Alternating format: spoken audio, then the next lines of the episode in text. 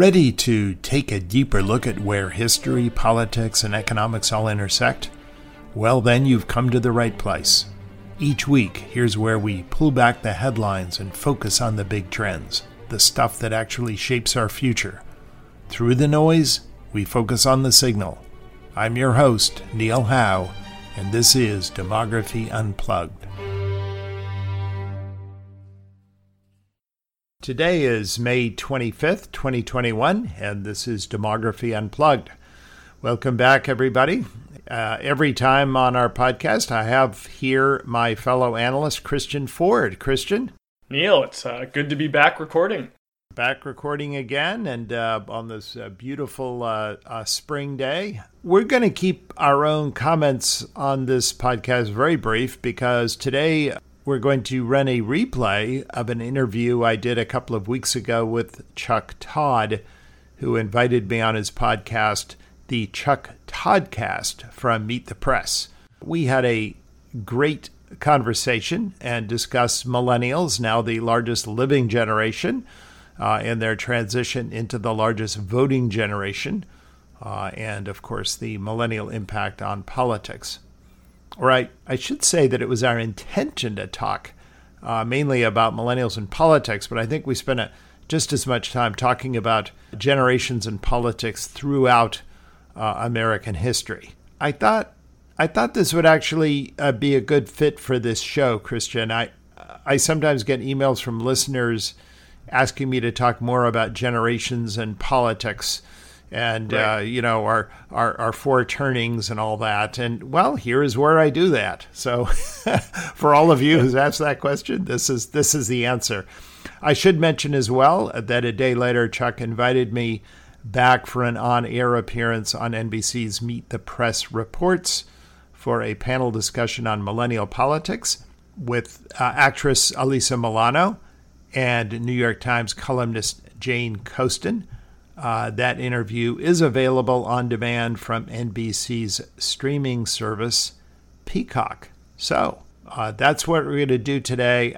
Uh, as always, if you want to dive deeper into everything we talk about on this podcast, please consider subscribing to our research product, Demography Unplugged, which I put together with my team at Hedgeye Risk Management. You can go ahead and Google it, find out about it. Among other things, you will be able to get our newswire watch our show on COVID 19, uh, all of our special uh, black books and reports, uh, interviews with guests, and all the rest. And maybe I should mention here, Christian, as long as we're plugging our, our demography unplugged, uh, that we've had some really good news wires in the past few weeks, right? Yes. I mean, I don't know. We had one on, um, we did more on China, right? I know right. we've actually been covering that a bit on our on our podcast. Uh, I do believe we further explored that uh, uh, enigma wrapped in a mystery, uh, China birth China birth accounting, and, and figured out that they actually did raise their births uh, in the mid 2010s. That was actually announced on a, a press conference about a week ago. even while they're al- while they allowed the birth count to go down right at the end, right right at 2020. Right this enabled them to preserve the 1.4 billion mark, right? And this is what they've always they didn't want to decelebrate that, right? so this is their excuse. But what that does mean is that the uh, descent uh, of their uh, total fertility rate, which I think we mentioned on the podcast, has now been estimated at 1.3. Uh, total total fertility rate is uh, even steeper uh, because of that uh, fourth wave increase, you know, particularly right around uh, 2015, 2016. And it does mean that the actual peaking of China population will occur even e- earlier than, than we all thought. Um, right. I think Global Times estimated, uh, and they ought to know what the party is going to decide. I think they estimated it could be like two or three years from now. Uh, we could actually yeah, see peaking. Yeah. 2022 is what the Global Times said. Well, then just right around the corner, isn't it? Yeah.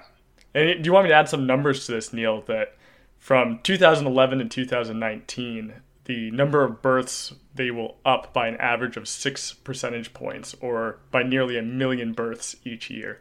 Well, and particularly peaking around the middle of the decade, and um, right. So there, there are all these uh, four and five and six year olds uh, in China that we, they didn't know they had, so they can go out and meet them. Uh, we we did another piece, as I recall, on student debt and how the uh, right. the debt jubilee may already actually be happening, given the fact that according to new analyses, uh, particularly this most recent one, it's been um, uh, heavily plugged in the Wall Street Journal by Jeff Courtney. I believe he comes from J.P. Morgan, and he was brought in to look at the books, obviously under the last administration. So this has become very partisan political but really showing that uh, the recovery rates on student debt suggest that, you know, as much as 40% of student debt may be unrecoverable. And in fact, what they're typically doing with people who aren't paying is just basically giving them new loans and keeping it on the books.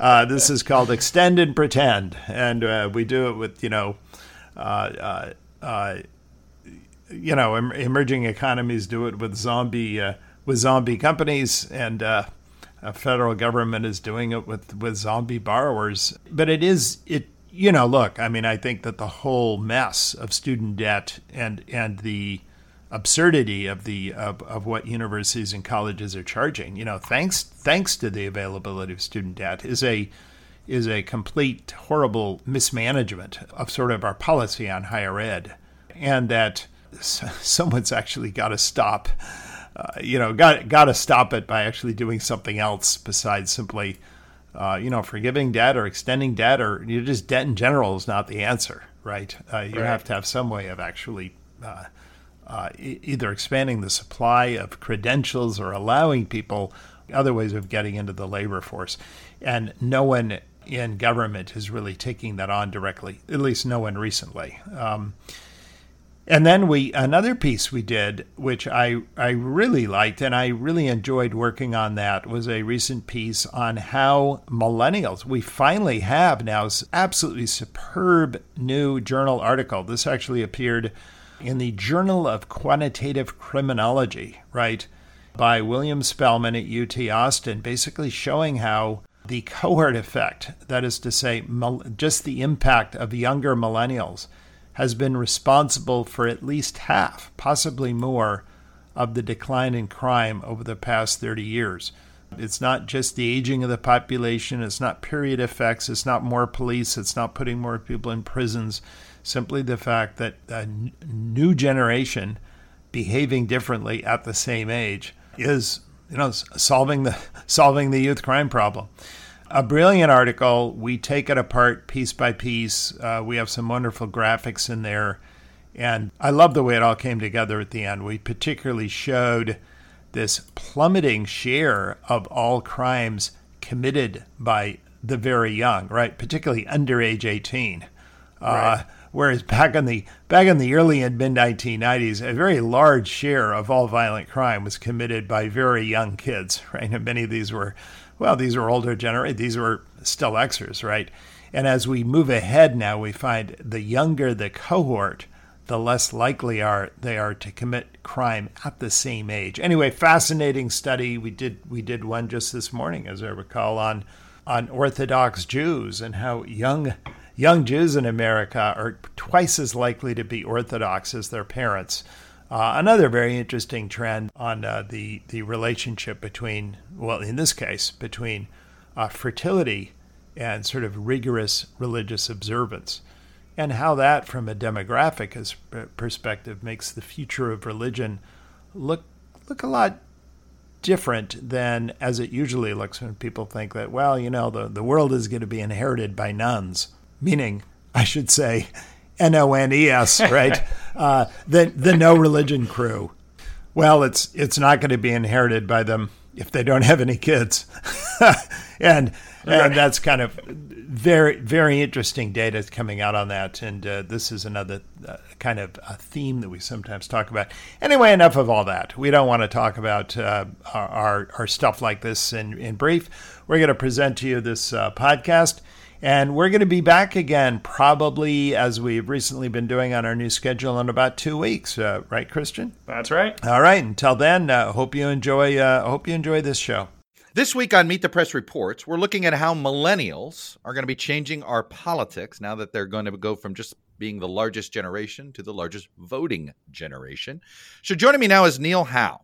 He coined the term millennial with William Strauss in 1991. He's currently the managing director of demography at Hedgeye Risk Management. He's written books on generational changes, including one that I've uh, consumed and devoured, Generations, uh, also The Fourth Turning and Millennials Rising.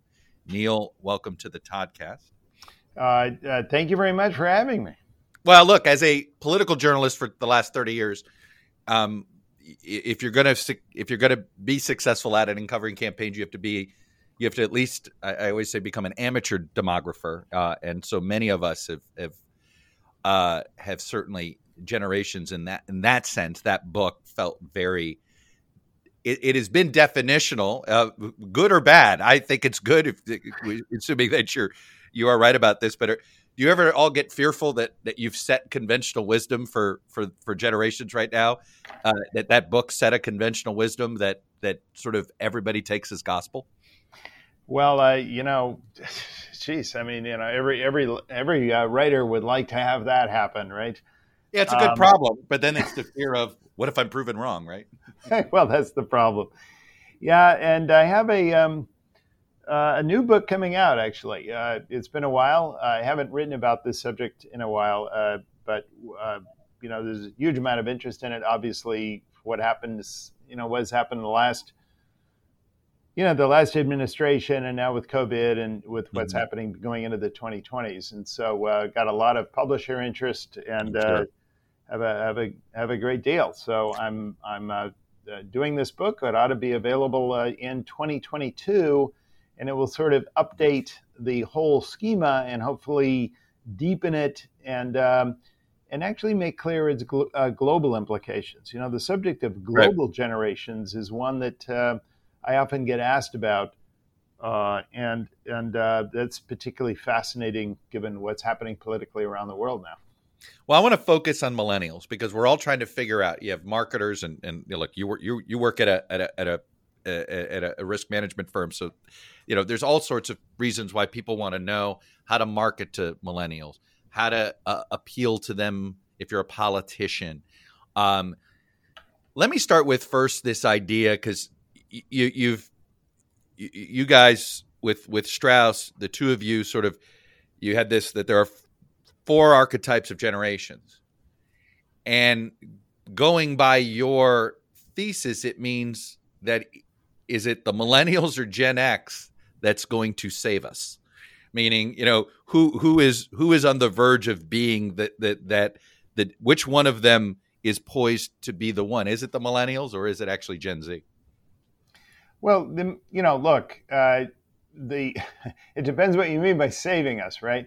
I mean if you mean attaining political power uh, just remember that that uh, you know that happens later in life. I mean, millennials just aren't at that stage of life yet, particularly recently when uh, the average age of leadership is is obviously risen, right? right.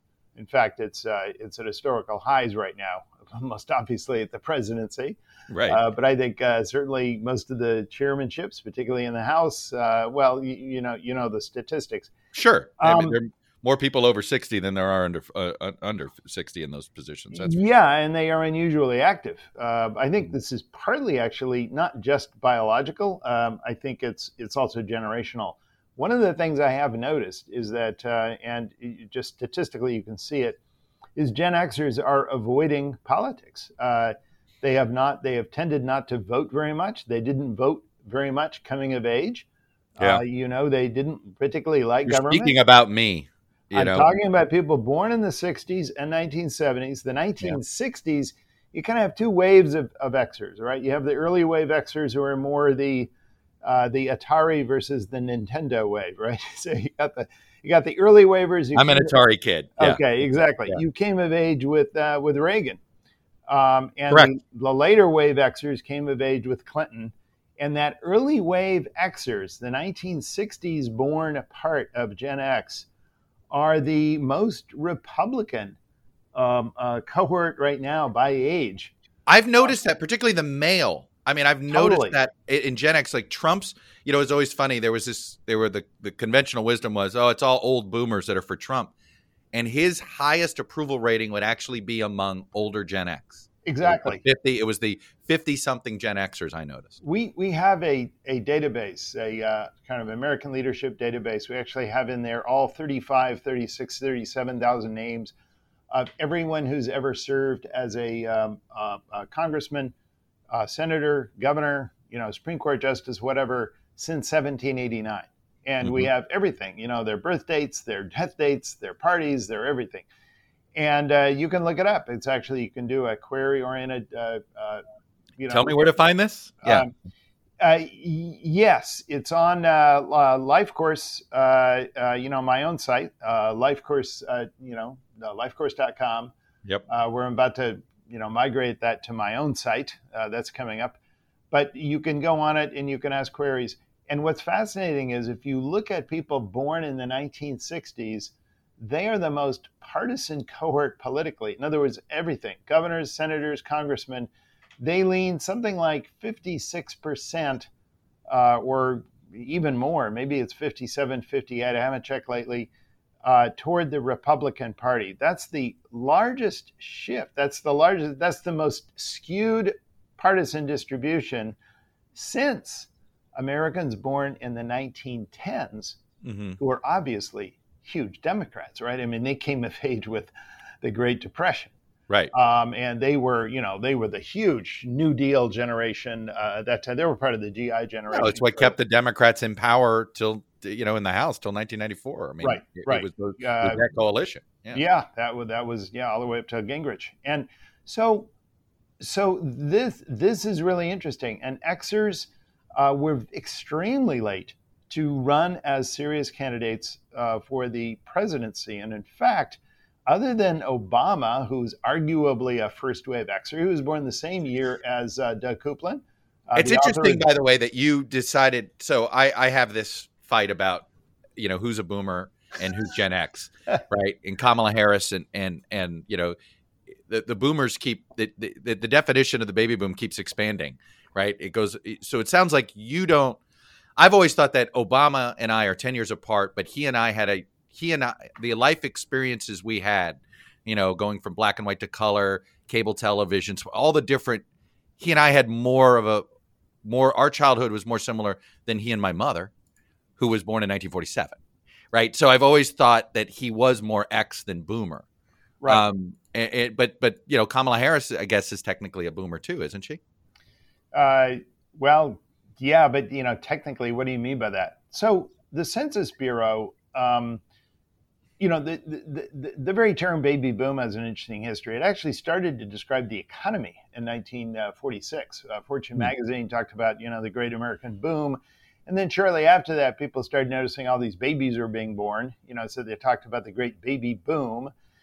And then Census Bureau um, in the early 1960s, when the number of births started going down again, uh, and the fertility rate, you know, started ramping down, kind of ratcheted, you know, bam, bam, bam, really rapidly down in the early 1960s. Um, they just suddenly decided, well, we're going to just call demographically this period of high births the baby boom, right? And so that just, it, it, the Census Bureau defined it purely in terms of birth rates. As, as you know, we define a generation in, in terms of what is, what is required to mean a social generation. That means right. attitudes and behaviors in common. It means a common age, location, and history, which means you know you have to have experienced a certain kind of childhood. In so would you end? So you would end because I've always contended if you weren't 18 during any part of the Vietnam War, you're not a boomer. Well, that's much closer to my definition. Uh, we okay. actually we actually pushed the boomers a little bit earlier. We start the boomers in 1943 with people like Newt Gingrich. I mean, talking about him again, right? Uh, or you couldn't get Joe Biden into it, but that's okay. No, but you know that, Joe Biden is clearly very silent, even yes. in his personality, right? It's but, true. but then, but then you uh, we end it in 1960.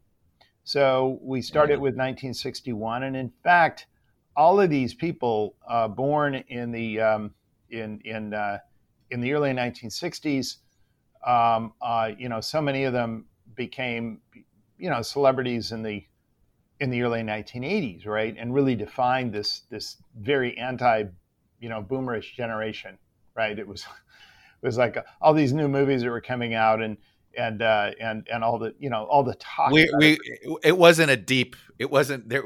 There wasn't any deep meaning in the culture of the early '80s. Yeah, it tended to be. It tended yeah. to be materialist. It, it tended to be. Um, you remember the. Um, um, I'm just. I'm just trying to think. Uh, who was the kid in that pop? Uh, in that pop show with the with a little kid with the Wall Street Journal under his arm. You know, Alex, Alex, Family Ties with Alex P. Keaton. Yeah, yeah, exactly. Yeah. So you know, you have that, but but but but with the hippie parents, right? So you yep. anyway, you got a very different image of suddenly the age gradient in the early 1980s with this. Uh, with this uh, with this new generation, I mean, yeah, it turned out Alex P. Keaton was Tom Cotton, is what we found out. Is what you're saying, right? well, certainly, certainly the same. Uh, uh, the same social generation, right. and uh, uh, and and and and that that shift, uh, I think, was was really interesting. Uh, the the uh, the, the reason I mentioned the, the novel Generation X by, by Doug Coupland, it was obviously from British Columbia, is that he was talking about people exactly his own age. These are his own peers, right? Mm-hmm. And so he gave the name to his generation, right? And, and I think that's about right. I mean, I have no problem with that. Anyway, if you look at this generation, um, other than Obama, again, kind of right on the border there, born in born in 1961. Yeah. Uh, they had no serious people running for the presidency really until on mostly on the Republican side in 19 uh, excuse me in 2016 when suddenly you had all these people you know um, uh, you know Marco Rubio and and and and Cruz, and you know just all these guys, right? I mean, all these guys were running. Well, I, I, would argue there were there were some Gen Xers that finally ran in 2020, right? Hillary Clinton block. I agree that. Oh, oh 20, no, but I'm I'm saying the first time. I'm no, I understand. 2016. Yeah. I I what I wonder, and I'm just going to push back on you slightly on this. I see where you're going. Had Hillary Clinton not existed or decided not to run in 2016, you'd have had an equal number of Gen Xers on the Democratic side. So we would have been, you know, you'd have had Amy Klobuchar, Michael Bennet, the people, Cory Booker, the people that, you know, that are the jet that I do think they're about to get skipped over, at least on the Democratic side of things. I do think all those people run in 16, and we might have, you might be having a different no, I, I, you're probably right about that. But again, I mean, is that like part of an old story? Boomers just taking all the air out of. The Well, no, and that's the plan, right? The boomers never know yeah. when to leave. You know, no, now you're but, now you're starting to pick at a scab that I love to pick at, which is the boomers don't know when to retire. But my point is, is that 2016, even if it was on both sides, is so late. I mean, if mm-hmm. you go back at the same age, boomers had already been running in about three different presidential cycles. That's my point. So my point is, is that Xers, it, it's just part of their generational temperament. They don't really want to be. The whole idea of political leadership and strong, you know, civic institutions is just not part of their generational character. The typical Xer is a is a free agent, kind of libertarian instincts, like a lot of these people, you know, born right. in the 1960s, and their their their ambition is just stay off the establishment's radar screen. You know, but is I mean? that because of now? I'm curious. Is that and and this is where you know this is obviously becomes a chicken and egg debate, but is that a result of the tumult of the 60s and 70s politically? That like is, it's, right. It's, if you think about it, right, I, I, you know, I, I think about like there was an exhaust. You know, I remember 1980 was about. I'm so exhausted from all of these fights of the last 20 years, right? Whatever it was, right? You would hear a lot of that, and I wonder if the if Gen that that you know that that had an impact on on us in some ways that we want to be apolitical. We want everybody to either get along or, or don't get caught up in the extremes. How much of that is just sort of what you experience? Um, but that's part of their persona, right? In yeah. fact, we we give these generations archetypes. We believe there are four basic archetypes of generations, as you, mm-hmm. as you know from reading our book, right? And they recur and the uh, you know the archetype we give for boomers is prophet archetype. You know they're always born after great crises. They always come of age during our you know spiritual awakenings in American history. Um, and the the archetype born right after them is the nomad archetype, right? Mm. Extremely individualistic, uh, free agent driven. Um, they don't really care much that, for institutional life. You know, they certainly don't care much for civic life. And we've seen this kind of generation recur again and again. For example, coming after the famous missionary generation, which was, you know, William Jennings Bryan and right. and, uh, and and everyone who took us into World War One, and and and and in in their later years, they became the great champions of the New Deal. But who was born right after them? It was the lost generation, right? They were the earlier nomad archetype. Uh, and they were, of course, put the roar into the roaring 20s, right? I mean, if you want someone. So are these really, the folks born when? This is the folks born. These during... were born in the in the uh, late 1880s and 1890s. Mm-hmm. So they were the ones who were. So they came up. of age during the pandemic, the last They were pandemic. chewed up during World War One. They were right. the most cut down by the pandemic. The modal age of death during the pandemic in um, in 1918, early 1919 was 28 years old, right? Oh wow! So, so they that, just that, got, that, that, generation got wiped out. Oh, they got they got wiped out. I mean, H.L. Mencken later said that it was so horrible, just no one wanted to talk about it, which is why you actually don't see many descriptions of it. Uh, and it was uh, it was terrible. Uh, it was as many deaths in absolute numbers as were killed in in in you know 2020 2021 the difference is is that america back then had a little bit less than one third of the population so you can imagine how bad that was and the and the the age at which people died was so much younger as well right anyway a horrible time and but they were the ones who were the the uh, the inventors the entrepreneurs uh, the uh, the the the Jim Fizz crowd they were the barn barnstormers, the rum runners. I mean, they were the guys who did put the wildness into the 1920s. Uh, they were the Hemingways, the Fitzgeralds. Yeah. And, and I do find that extras find a kinship with that generation. Um, an earlier generation of the same type was the Gilded generation. And, you know, look, we can go back, right? And, and right. But my point is that there's a certain anti-civic persona. The Among world, the world gets ahead and makes itself do by deals made between individuals. It's it really is sort of more the private sphere is where things actually get done. There's a certain kind of cynicism. Um, but here's my here's a, a, broader point I'm trying to make is that if you look, and by the way, um, um, uh, uh, Schlesinger makes this point, and when he talks about cycles in American history, Schlesinger Jr., you know, there's mm-hmm. Arthur, you know, senior and junior, right? And they right. both have this generational cycle theory. And, and I think he, they got it right. And they talked about an alternation between public and private uh, fixation by, by generations. And, um, you know, we kind of always agreed with that, except we just think it has this extra wrinkle of sort of inner world versus outer world, right?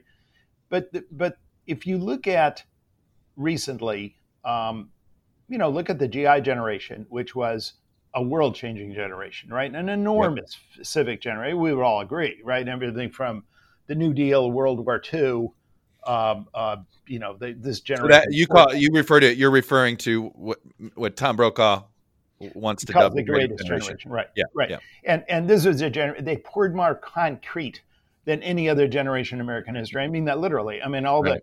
the the harbors and dams and and and you know they just they they force nature right to you know uh, be prosperous uh, and but my point is is that um, that was an enormous physic, uh, civic generation their first candidate was tom dewey who ran in um, 1940 uh, their uh, governor of new york their last candidate was bob dole who ran in 1996 how's yeah. that for generational skill? No, that's more right. than 50 years i mean I mean, just think of that, right?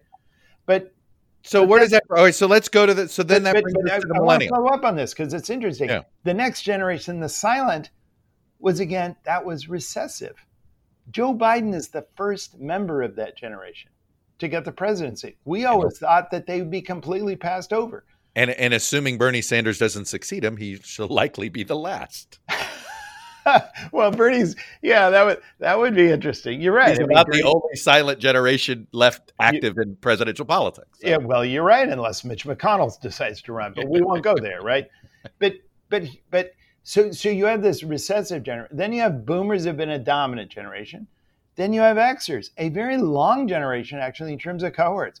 They are definitely recessive, right? I mean, that's my point. They, they, and even in even in terms of their share of the Congress, they're um, they're they're uh, they're they're lagging. They were the well, they're not enough of us either, though, aren't there? I mean, we're also the, the there there there are plenty of them. Look, they're the boomers. The boomers delayed some of their right. Boomers are the parents to yes. some millennials and Xers. Yes, but it has largely been filled in by immigrants. Remember, the huge yeah. immigrant generation. Generation. Is this the biggest immigrant generation to date in America? Uh, oh, absolutely. Yeah. Yes. The you know what the smallest immigrant generation per capita in American history is? The silent generation. No one is oh. coming to America. You know. Oh, the back then they well, right, and it was, and we had we were putting in strict. It was at a time that we had some strict laws. Well, we put in the strict laws in, yeah. in the early 1920s, but the point is that the 1930s was the only decade in American history which had net emigration, right? Right. Um, and, you know, this was not a great place to come in the 1930s. But my point is that the silent generation has the uh, uh, has the smallest immigrant share of any generation in American history, and it's likely to stay that way for a while. Yeah. Um, and so, so here you have it, right? Now, what happens is every time you have a recessive generation, right, you create a vacuum in civic life. And that helps suck the next generation in. Uh, I believe, and I still, I think of, of, all of our generational predictions about millennials, uh, I believe this is the down card that hasn't come up. A lot of the predictions we've made about millennials, right, that they would be, you know, they would be special and sheltered and confident and team playing. They believe in community. You know, millennials you know, put the word social in front of everything. You know, social yeah. investing, social, right. social, social, media, media social this, but yeah. but but a lot of that stuff that we predicted have now become up cards.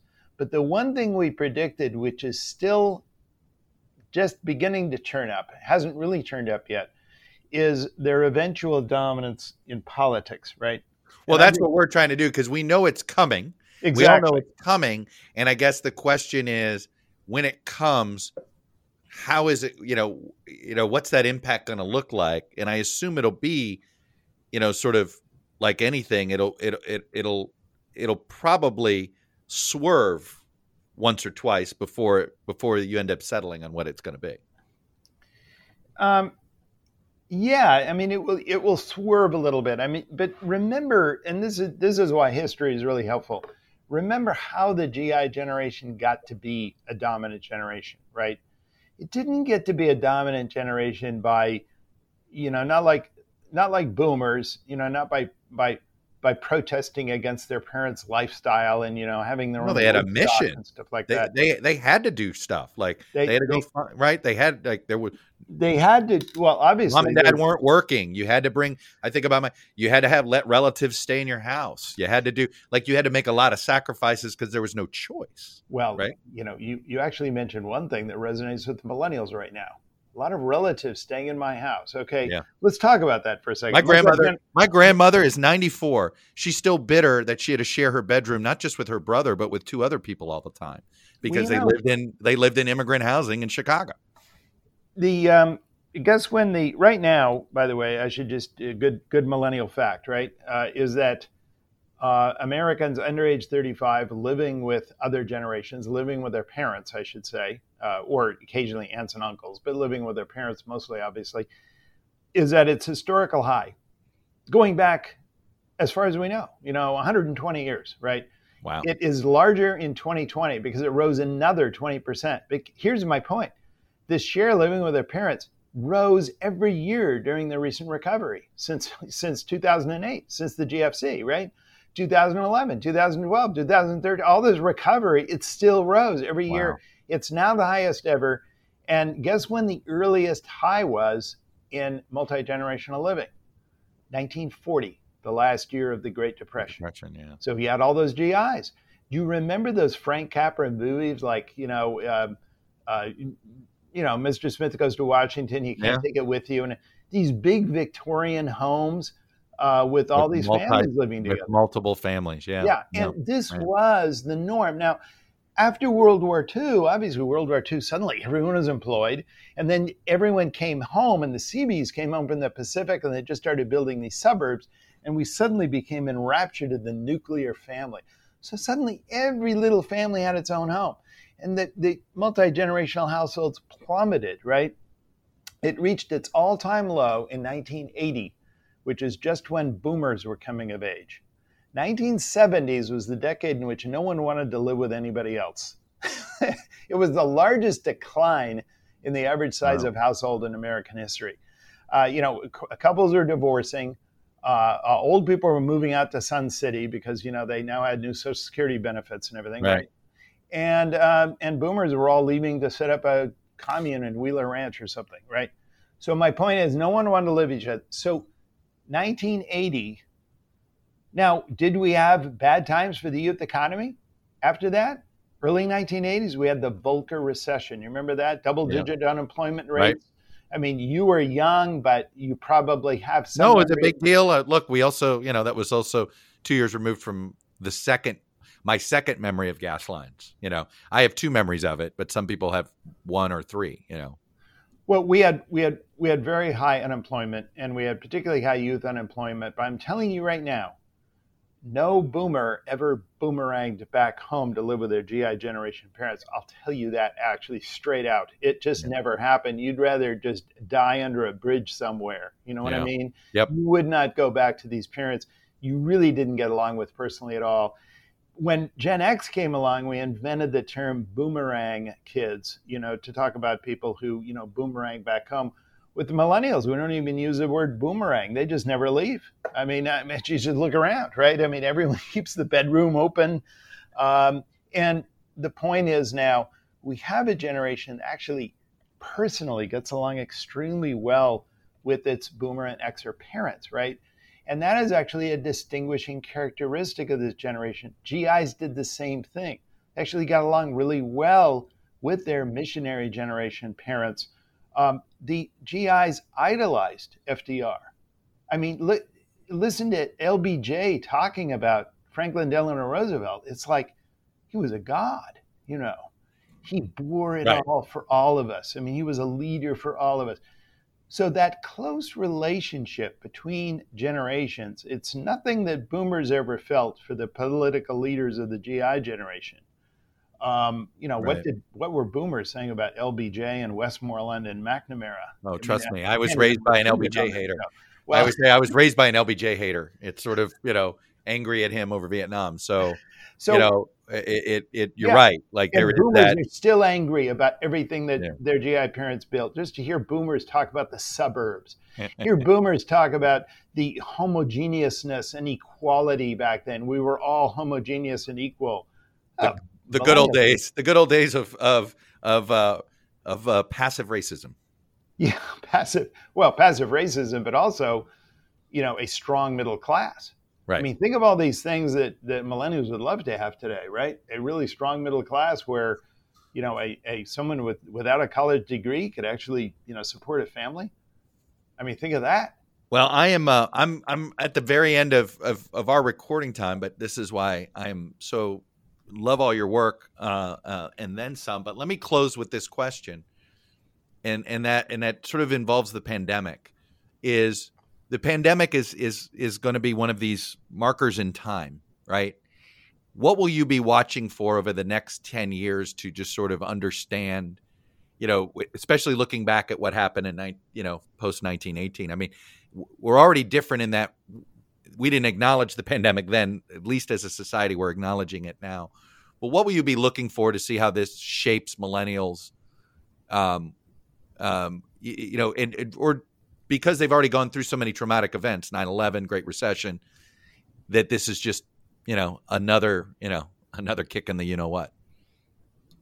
Um, I, I, think what this pandemic will do uh, is is two things, and maybe I could just sum it up that way. Um, on the one hand, it shows how dysfunctional American civic life has become. I mean, I, I mean that very honestly. Uh, and I think millennials see that more than anybody. Interestingly, millennials, and I've, I've watched the survey responses very accurately, millennials throughout the pandemic were more in favor of older generations in top-down, um, uh, you know, community and government control. Actually, someone having national authority, actually telling people what to do.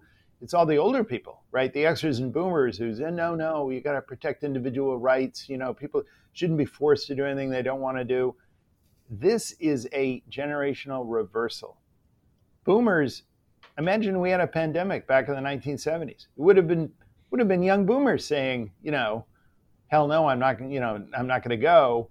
And it would have been the older GI generation of putting on their uniforms, right? Right, right. That's my right. point. And, Yeah. and and to understand generations is to understand generational reversal. So my first point is is that for for millennials, it's to the final lesson, right? Is that the older generations in power today are civically incompetent. They do not have any skills left to actually run a country anymore. And it's time for them to take over. And I think the second thing it's going to show is that the pandemic has has has wiped out all the old roadblocks in terms of fisc- just a good example of this fiscal and economic policy Yeah. doing anything it wants. I mean, after all, through most of 2020, everyone became a ward of the state. Whoa. Well, that just opens up whole new possibilities. I think millennials are going to run with that. I think we to and this may be my final thought about millennials to look where they're going to go look at how they're going to change government as an institution particularly in our political and economic life. I think actually when it comes to social and cultural life going to be a little bit more mainstream and a little bit less confrontational than i think a lot of people are expecting or sometimes fear. That's an interesting one to close on, and I've, I've, um, I'm already seeing a little bit of evidence in my 17 year old on how Gen Z is, all, and I'm not going to get us started on Gen Z here in a minute, but I'm already seeing that I, I that distinction you just said. I already sort of noticed that. Uh, well this this is another conversation we'll have to have Yes, it will.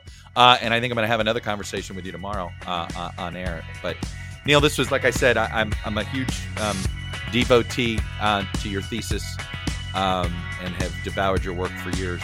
So Neil, thanks, man. Appreciate you're it. welcome okay got it. You've been listening to the Chuck Toddcast from Meet the Press. Today's episode was produced by Justice Green, Matt Rivera, and Megan Leibowitz. John Reese is our executive producer, and our theme music composed by Spoke Media. You can catch Meet the Press daily on MSNBC. It's every day at 1.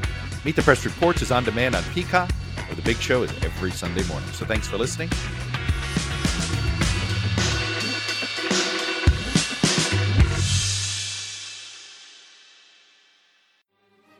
Thank you for joining me on this episode of Demography Unplugged.